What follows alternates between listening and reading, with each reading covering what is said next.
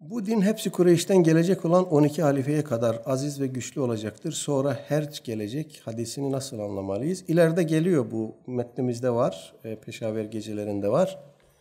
Burada e, zannediyorum tercümede veya anlamada bir hata var. Hepsi Kureyş'ten gelecek olan 12 halifeye kadar aziz ve güçlü olacaktır değil.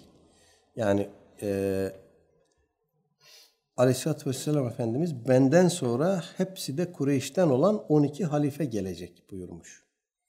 Yani o 12 halife veya 12 imam adı e, lafzıyla da gelmiş. Ama 12 halife lafzı daha sahih ve daha meşhurdur. E, ondan sonra her gelecek değil. Bu benden sonra hilafet 30 senedir.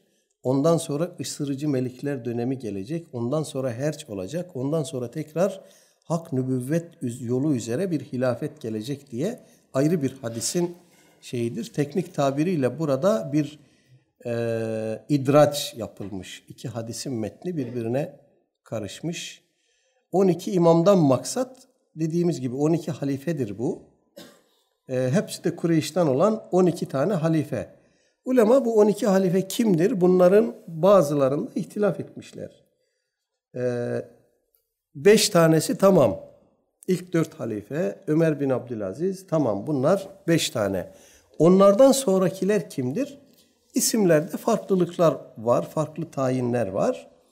Ee, İmamiye bunu da bize karşı kullanıyor. Daha siz diyor bak sahih hadisinde kimin kastedildiğini bile tespit edemiyorsunuz.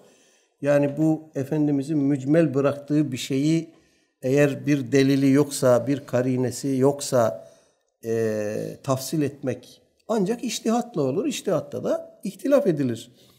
Aynı şey İmamiye'nin pek çok rivayeti için de böyledir. Mücmel gelmiş, ihtilaf etmişler vesaire.